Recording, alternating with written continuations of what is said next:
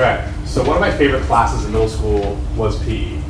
Okay, um, and one of my favorite units in PE was when we dedicated a few weeks to touch football. In the eighth grade, I lived and breathed football. That was my story. It was part of growing up male in central Ohio, I'm pretty sure. Uh, every sleepover, every recess, every time you actually step foot outside of the door, all of a sudden magically there appeared a football. Like you would just all of a sudden your hands there'd be a rubberized hutch or a, a, a fancy leather Wilson, and then all of a sudden it'd be thrown around. And now look, I recognize in retrospect that several of the boys at these different events just humored me and didn't really like football and just let me throw it and, uh, and be a would-be quarterback. But I personally love football and I really love to be in charge of the ball and the game. Uh, that's the other thing that you should know about me in the beginning of eighth grade here. I was at the very peak of my social popularity. Uh, yes, it's just a little sad to peak socially in eighth grade. Uh, but I just want you to know, beginning eighth grade, I was a kind of a big deal. I got like I could hear my here's what how I know it's a big deal. I got in trouble a lot. I hung out with the cool kids. I knew which parties were happening and where. Um, and I really liked the middle school male pastime, football. So all this background sets up how excited I was when the gym teachers invited me and a few other eighth graders to their office to pick uh, football teams off of a clipboard for PE. Uh, remember, I was in charge. I love football. Anyway, uh, I was in the office. I remember the buzzing fluorescent lights, Coach Asbeck's cool panther tattoo on his calf, and the layers upon layers of whistles on the walls. Like, how many whistles does one man need? Uh, it was a lot of whistles. Um, and so I remember this as I began to choose my perfect, my dream team. Round by round, I chose the people that I most wanted to play football with. The kids I thought were the coolest and the funniest, the most exciting, the most popular. And I even thought I chose a few people who'd be good at football too. Well, just several days, like a week or two into the actual season, the middle of PE touch football season, it was clear that I had handpicked a team that was just terrible. we could barely get a first down, let alone win a single game. Friends like Jimmy and Eric and Andrew and David were hilarious and so very cool, but together we could not complete a pass between them and me, uh, much less catch a football for much of the season, I actually blamed them, right? I, I was so agonized that I had chosen such bad athletes for my team. And I began to insist to be quarterback more and more and more. And the tension got downright angry towards the end of the season. Maybe it was the last game, or it was maybe close to the second to last game. It's hard to remember. But I spent a, a, probably the majority of the game yelling at my teammates in anger, and they did gave, gave it back to me in kind. So it was a pretty tense environment. Jimmy and Eric and Andrew and David were angry and hurt, and I was angry and hurt. And so I basically just took the ball and I started to throw it as hard and as far as I could every single down, which resulted in a lot of interceptions. Um, and so I became more angry and hurt. Okay, so you're getting the, the idea here. After the game, a near friend who probably was a little bit resentful that he wasn't on my clique that was a football team uh, came up to me. His name was Kevin. And he came over and he mentioned something about the fact that I had thrown many, many, many interceptions that game. And I just like emotionally lost it. Like eighth grade, on the field, fall on my knees, weeping. Just weeping. uh, this was about as low as it could go for a stereotypical Midwestern man child. was not going much lower than that. Uh, but that was how I felt, low. As low as I could go. I felt like I didn't know what to do. I didn't have what it took. I wasn't good enough. I felt like I wasn't enough. I felt weak in that moment. So in our passage tonight, Judges chapter 3, verses 12 through 30, I want you to see that God is looking for a savior or a rescuer here, a deliverer, someone to captain his all-star worldwide rescue team. And God surveys the list of Israelite names on his heavenly pick clipboard, and he picks Ehud. We'll talk about this more later, but Ehud is not the most popular man. Ehud was not the most likable man, nor was he likely to succeed. God chooses a preposterously weak rescuer. Then, along with Ehud, God's plan A of rescue is an equally high and holy joke. Okay? The bathroom stabbing, replete with squishy jello rolls of fat and explosive stinky poop. That's what's going on in this passage.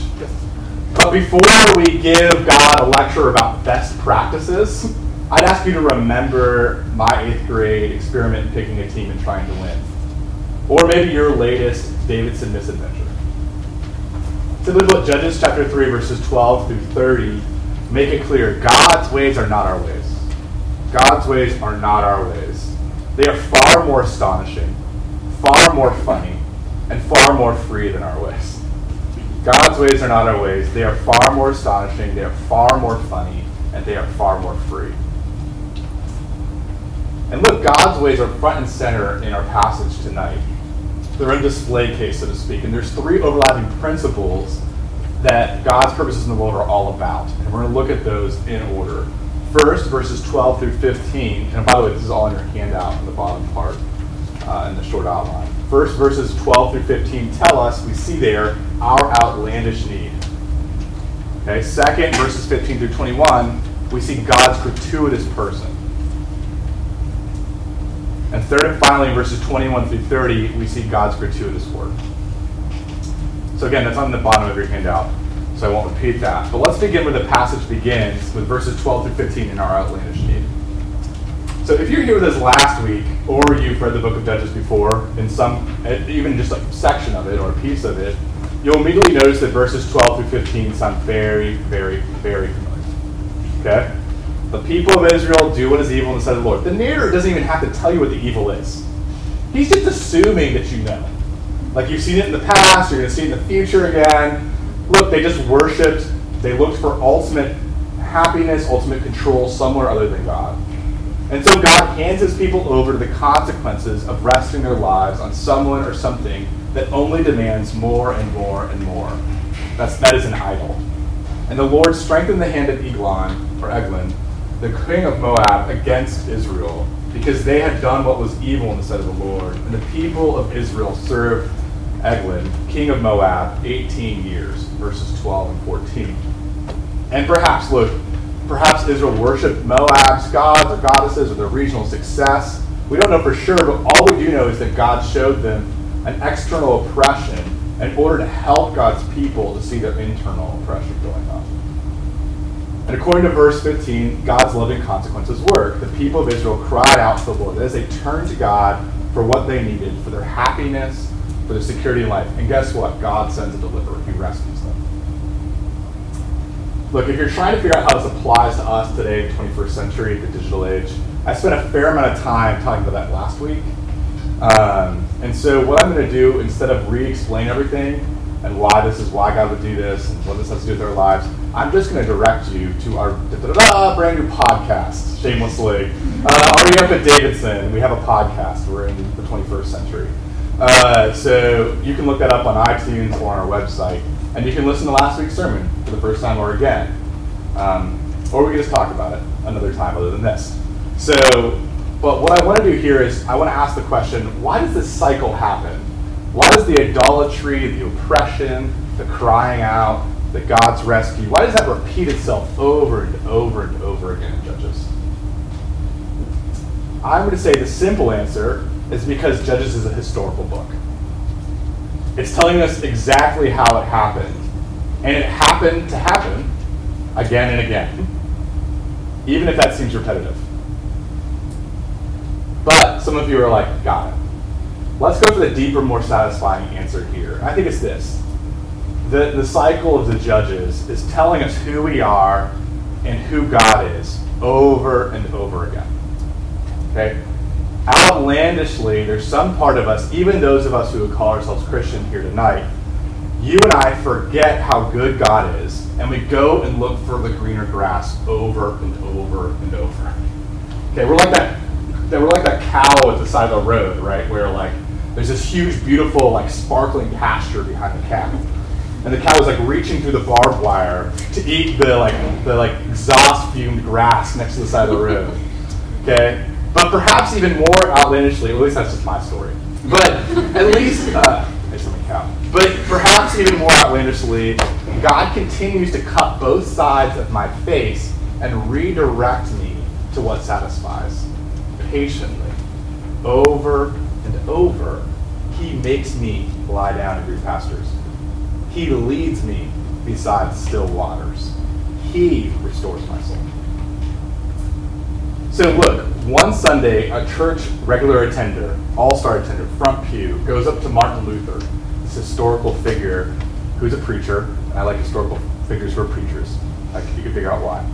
Um, and another, and basically, he's preached yet another. Martin Luther's preached yet another sermon about how God rescues us from ourselves. And the churchman asks Luther if he would ever preach about something else. Can you just preach about something else, Luther? And Luther famously replied, I will start preaching about something else when you and I don't forget this gospel every week. I will start preaching about something else when you and I don't forget this gospel, this good news, this message every week. And you get the point. We only master who God is and who we are and how they relate.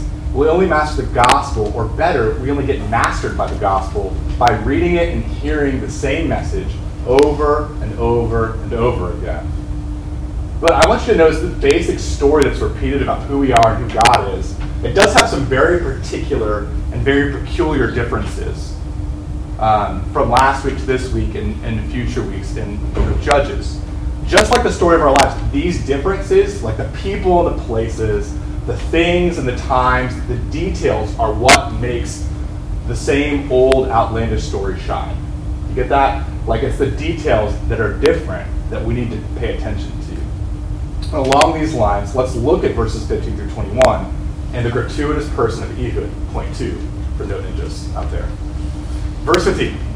Verse 15 describes God's gratuitous person, his star rescuer. And the Lord raised up for them a deliverer, Ehud, son of Gera, the Benjaminite. Okay, sounds, uh, sounds good so far. Pretty standard Old Testament fare. A deliverer, Ehud, the son of Gera, the Benjaminite, a left handed man what? Left-handed? Whoa, whoa, whoa! God, where did you get so particular about the handedness of your rescuer? Like, right or left? Who really cares? Well, actually, this is a pretty poor translation. Left-handed is a very vague translation of the original Hebrew, which more literally means a man shut or bound up in his right hand. A man bound or shut up in his right hand. This means that Ehud is only a lefty because he can't be a righty. His right hand was probably crippled.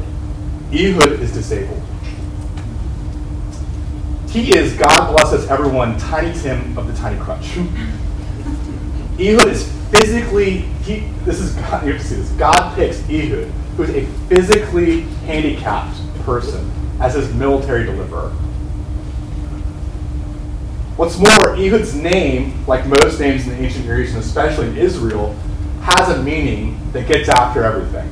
And this meaning, the literal meaning of the, of the name Ehud is where is the splendor? Where is the majesty? That's literally what that means. Um, and look, this, the parents chose this name for him. Shame on them. But, and I don't think they're just doing that because it's a really tough time to be born in. I think they look at Ehud and they assess his physical condition and they say, where is the splendor and where is the majesty?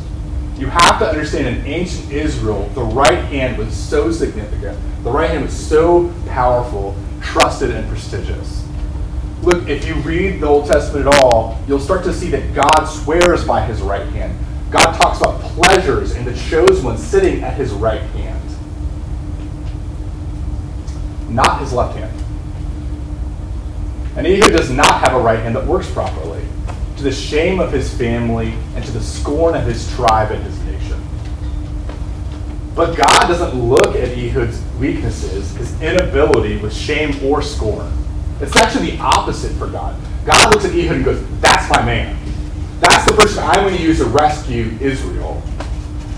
That's my deliverer. And look, this elevation of Ehud is not some special con, like condescending move by God. This is God's normal behavior. It's so important to see this. The letter to the Hebrews, chapter 11, sometimes called the Hall of Faith, describes the judges as people who, quote, through faith were made strong out of weakness, became mighty in war, put foreign armies to flight. So, in other words, Ehud is in good company. A lot of the fellow judges, practically every judge, is made strong out of weakness. Okay? But listen to the way that Isaiah chapter 53, verses 2 through 3, describes the ultimate judge, to whom Ehud only dimly points. For he, Jesus, grew up before him, God, like a young plant, and like a root out of dry ground. He, Jesus, had no form or majesty that we should look at him. He had no beauty that we should desire him. He was despised and rejected by men, a man of sorrows and acquainted with grief. And as one from whom men hide their faces, just catch that. I know we read this a lot, sometimes some of you have heard this a lot. People hid their face from him. He was despised. And he, we esteemed him not. Look, so here's, what, here's the point. If you took Jesus and you lined him up with all the other famous history, historical world leaders, or even just the famous religious historical leaders, you and I would not pick Jesus to change the world. We just wouldn't. He was born in a stable into grinding poverty in a political backwater. He spent 30 years in wood shavings and obscurity as a carpenter. And his three years total of ministry, that's shorter than you're going to be here at Davidson. Three years. He did not travel more than the length and breadth of a geographical space the size of Ohio. He missed Athens, Rome, Alexandria, and even Corinth, let alone India and China. He wasn't beautiful, he was despised and rejected. Jesus wasn't esteemed. He was the guy that you try not to make eye contact with in the corner of the street. Then his greatest victory is just plain humiliating. Right? He gets himself killed like a crook, hung up to die next to two, crim- two thieves who are arguing around him. Frederick Buechner, as usual, captures Jesus' gratuity beautifully. He's the king who looks like a tramp, the prince of peace who looks like the prince of fools, the lamb of God who ends up like something hung at the, at the butcher's shop. And if this wasn't enough, perhaps worst of all, this Jesus does not go after the influence, influencers who influence people. he doesn't go for the five star ministry minded game changers. Instead, Jesus' legacy is a handful of no star, maybe one star athletes, one star players in the world's scheme, spiritual scheme. People like the betrayer Jesus, betrayer Peter, excuse me. The Garden of Gethsemane nappers rather than prayers. former prostitutes, former tax collectors, current scaredy cats, and people pleasers like me. God's choice of Ehud pushes me to believe that God can use me as I am to affect change, to make things more in this world the way they should be and ought to be. Do you feel weak? Do you feel defeated? Do you feel like you're not good enough and you don't have what it takes? Good. Are you and I willing to make ourselves weak? To make ourselves low? To trust that God rescues us through apology, through confessing, through forgiving other people who hurt us? Are we willing to trust that God uses awkward, fumbling, imperfect conversations over coffee and lunch, or even over the Bible, or even monologues like this one? Are we willing to follow Jesus into the pain? Are we willing to be well acquainted with grief like he is? To not give an answer or defend ourselves or defend the situation, but just to sit and listen or even cry. But look, verses 16 through 21 show us that God doesn't just use general weakness like Ehud's or ours. God especially uses our particular weakness. This is good news for us. All that stuff just made you feel terrible. Hopefully, this makes you a little bit better, okay? God especially uses our particular weakness to rescue. Look with me at the way that God intimately uses Ehud's left handedness to rescue Israel from Moab and Eglon. Okay? Ehud makes and carries a prison shiv. Okay, it's just basically a 17 inch double sided blade. But he's able to pass through like the Moabite security detail. He passes through the eyeball check and the pat down because his blade is on his right thigh, not his left, like everyone who, had a, who was right handed would have had. Okay? Further, after Ehud has dropped off his giant tithe or his giant offering, which is probably like food or grain or maybe some precious metal, he casually turns back to Eglon, who is described like an ancient Jabba the Hutt, by the way, grotesquely fat. and then Ehud limps back towards Eglon, and he tells him that he has a secret message for him. In the Hebrew, the word for message is this double entendre. Okay, it's a word that can be, mean both a word, but also a thing like a sword. So he's being very clever. Okay? Just like I am. Okay, so Eglon, who, who the narrator, that's not his real name, because it means fattened calf. The, it's, a, it's an insult by the narrator. It's a play on the sacrifice about to happen to him. Eglon looks at Ehud over, probably studies the fact that he's got a crippled right hand. He looks at his withered hand and decides that Ehud is pathetically harmless. And he poses no threat to him. And so not only Eglon not only says, hey, come on with me to my private chamber, but he also says, hey, I don't need you, attendant. Silence, get out of here. Okay? And so he's waiting for a word, a word from God or maybe some military spy information. But again, because Ehud is a lefty, Eglon doesn't think to react when, reach, when Ehud reaches towards his right side. He's thinking, oh, that's weird. Okay? And he's just standing there and he's completely stunned when Ehud stabs him in the beer belly. And that blow by blow is a retelling to underline the fact that the assassination of Eglon only happens because, not in spite of, Ehud's paralyzed and deformed right hand. Do you get that? It would not have happened otherwise. God delights to use Ehud's particular weakness to rescue Israel in a way that only Ehud can. It runs that movie. Have you guys seen Cinderella Man? It's based on a true story, Russell Crowe. He's like the perfect cast, doesn't he? He's kind of angry, grizzly. He's a boxer. He plays this real life boxer, it's a real life, based on a real life story. His name is James Braddock. And James Braddock was a good boxer. But he wasn't a great boxer. He got beat over and over and over again because the, the word on the street is he had no left. He only had a right. So you just had to pin him down, and then you could beat him up. And so that's what happened to him. He gets defeated because he's underdeveloped left hand punch. In one fight, Braddock actually breaks his right hand trying to compensate, and he's forced to quit boxing altogether. True story. But it happens to be the Great Depression. And so Braddock is trying to find work. He finds work as a longshoreman. He starts to, to move uh, items to and from ships, to load and unload them. But he has no right hand. It's broken, so he's hiding it. So he's having to use his left over and over and over and over again, right? But sadly, he can't actually get work on a consistent basis. And so his old manager calls him, and, and Braddock goes, I guess I should go ahead and fight this, go into the boxing ring again, because frankly, I don't have any money. And so he goes and he fights the number two heavyweight contender in the world. And it's supposed to be just a, a body bag fight. And he wins. Braddock wins. And he knocks the other contender out three rounds. And then the climax of the movie, this is against true story, is James Braddock fights against Max Baer, the number one heavyweight champion in the world, who is so vicious, he kills people in the boxing ring. Two people were dead in the boxing ring. He hit them so hard, he hit them so many times. He's ruthless. Okay? Braddock is a 10 to 1 underdog. But on June 13th, 1935, again, the movie's based on true story, James Braddock defeats Baer in what must be the greatest upset in boxing history. What's even more amazing is how Braddock won. He became a lefty.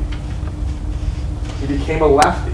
All the lifting and all the carrying he had to do with his left hand as a longshoreman strengthened it until it became the primary punch he used, even when his right hand healed.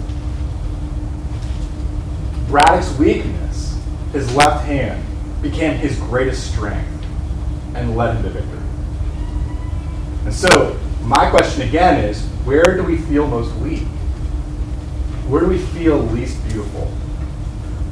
What are those things about us that we feel most ashamed of?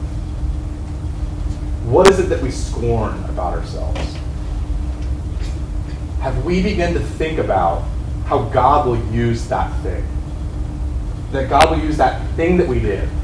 God will use that body part we're not proud of. God will use that conversation we can't to remember. God will use that relationship that feels so damaged beyond repair. Will we, like Ehud, risk using that for other people's good? Will we, like Ehud, trust that God too can make us wounded healers? And I again would point out that even as we imitate Ehud's particular weaknesses, we are only imitating the gratuitous person of the ultimate judge and deliverer, Jesus. Okay? God has used Jesus' particular poverty, his particular obscurity, provincialism, rejection, and humiliation to rescue the poor, to rescue the obscure, to rescue the hick, to rescue the outcast, to rescue the crook. Again, Isaiah 53 picks up on this theme and, he put, and it puts it like this for the suffering servant Jesus. He has borne our griefs and carried our sorrows, yet he was stricken and afflicted and pierced for our transgressions. He was crushed for our iniquities. Upon him was the chastisement that brought us peace. And with his wounds, just listen to that, with his wounds, we are healed. But the language of violence and bloodshed and wounds that Isaiah uses to describe Jesus' gratuitous work on the cross, Isaiah 53 is actually a helpful lens to view our third and final point God's gratuitous work through Ehud. We're going to look at verses 21 through 30. Okay, so that's God's gratuitous work through Ehud, verses 21 through 30. So Ehud's actual assassination of Eglon, verses 21 through 26, is the pivot of this episode. Of this episode. It's the victorious battle that happens afterwards is a direct result of the assassination. Okay? Eglon's death is the reason that people will even follow Ehud. In verse 28, Ehud himself acknowledged the Lord has already given your enemies, the Israelites' enemies, the Moabites, into our hands. And look, finally, on a literal, literary level, if that wasn't underlined a thousand times, the narrator chooses to use the same word in the Hebrew for the sounding of the horn that gathers the men, in verse 27, as the word he uses for the thrust of the sword into Eglon's belly, in verse 21. Same word, thrust and, sounding. I have no idea how they're the same word. Okay. The overall description, okay, of verses 21 through 26 is actually like intentionally disturbing, though, right? this is like the juiciest part. Okay? Ehud isn't just stabbed, his belly fat closes over the blade, and dung comes out. The explosive sound and the fragrant smell of Eglon's final bowel movement here on earth leads his attendants to incredible embarrassment. They say to themselves, Surely he is relieving himself. okay, he's going to the bathroom. And then after several long, perhaps too long, agonizing minutes of waiting for the Eglon to finish going to the bathroom, doing his business in there, they open the doors and they find that Jabba the Hutt is sprawled out in dead. Meanwhile, many commentators I read translate the word porch in verse 24 to mean something more like poop chute. And so, Ehud escapes Shawshank Redemption style through Eglon's septic tank slash editorial room. He jumps through the poop chute into the septic tank and opens up the door and comes out. And as if that potty humor weren't enough, because that's a lot of potty humor going on right there. We have a second grade moment there? Um, there's this incredible moral ambiguity, right? Think about it. Like, God delivers up this man who's basically a murderer. He takes on an unarmed man with a shiv knife and stabs him in the stomach, unprepared. And that's like that's where this whole moralism, this whole like be more like Ehud totally breaks down. Okay, like don't be more like Ehud. Don't don't fashion a 17 inch long sword and stab people in the stomach. Okay, don't do it. I'll tell you right there. Okay, but instead of like trying to justify the blood, the excrement, and the moral ambiguities of, of an assassin taking out a, a dictator in the ancient Near East, I just like to accept uh, the, the gratuitous work of God for what it is. It's gratuitous. It's gratuitous. It's God meeting us in a world that feels so over the top with so much that's uncalled for. right? A world that feels full of hatred, bloodshed, and just bathroom level dirtiness. Or it feels like to you, God meeting us in a boring, sterile, Febrezed, neutral, somehow removed at a distance cell. So look, life can feel like a mass of twisted coat hangers, or life can feel like disconnected doorknobs. Think about that for a little bit. But Ehud's rescuing work points to a deliverer unafraid to meet us where we live. The deliverer was born in a poop filled stable. You got that? There, it, smelled, it smelled so strongly of barnyard animals. I can't begin to tell you. okay? He was God who wore carpentry wood chips in his curly hair, sweat stains on his one tunic, because he didn't have two, we know that. He touched all sorts of skin rashes, he fingered them. He held all sorts of dying children. He bled when he got cut.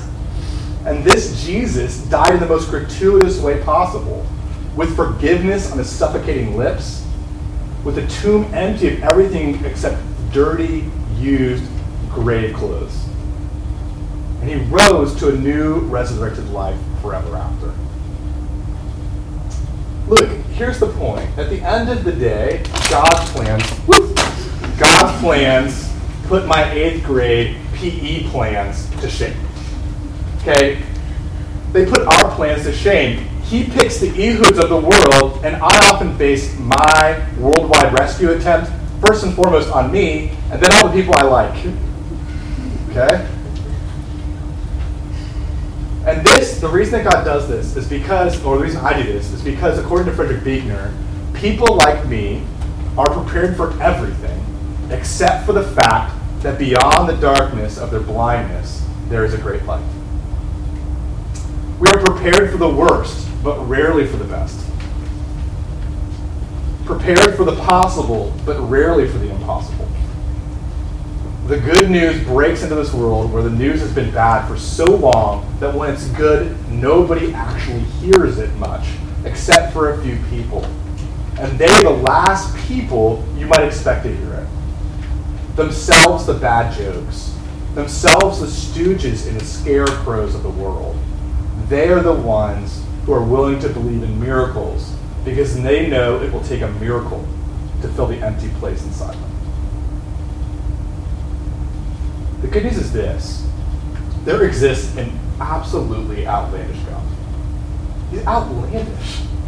He does the impossible, he does impossible things with impossible people for a living. He does left hand rescue for a best practices world. And that is good news. Would you pray with me?